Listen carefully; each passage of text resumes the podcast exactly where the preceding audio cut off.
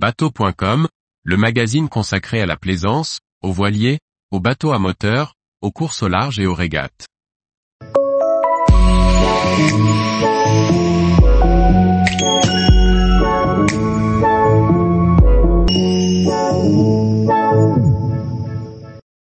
Cinq éléments de confort pour naviguer dans les eaux froides. Par Anne-Sophie Ponson. En été, les hautes latitudes ont de quoi attirer les plaisanciers aventureux. Mais lorsqu'on navigue par exemple dans le nord de l'Atlantique, les conditions météorologiques bouleversent nos repères et notre zone de confort. Cependant, certaines petites choses permettent d'y rendre la navigation plus agréable. Voici cinq équipements à ne pas oublier quand on part en bateau dans le nord.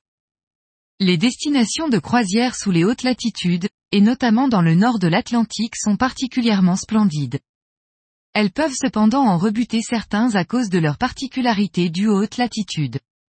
Pour naviguer dans ces eaux froides, il existe plusieurs petites astuces pour gagner en confort. En voici cinq pour rendre la vie à bord plus agréable. L'été, dès le nord de l'Écosse, les nuits sont courtes et très claires. À partir du mois de juin, l'obscurité est inexistante ou presque en Islande ou en Norvège par exemple. Il est donc parfois difficile de s'endormir avec cette clarté nocturne.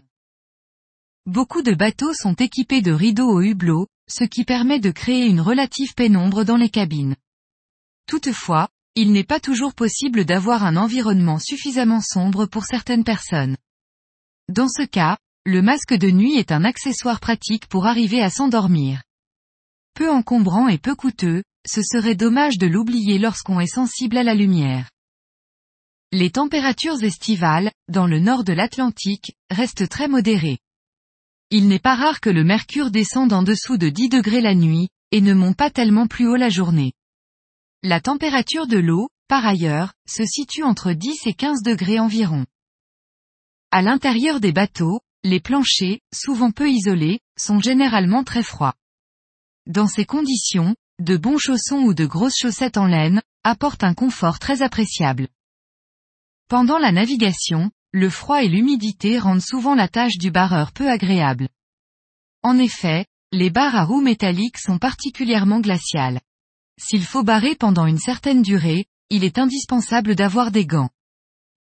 Les gants les plus efficaces doivent être à la fois chauds et imperméables.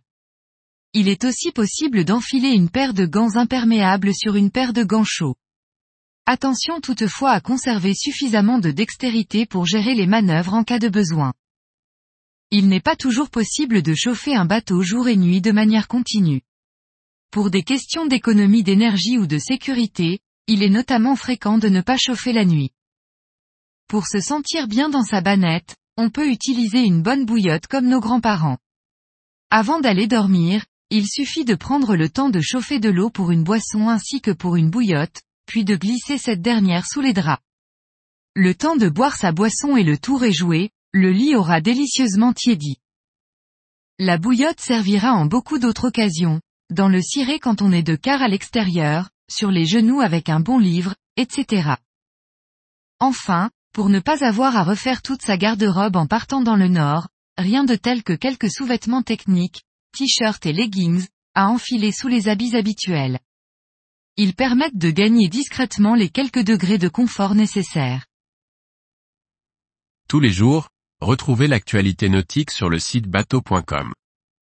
Et n'oubliez pas de laisser 5 étoiles sur votre logiciel de podcast.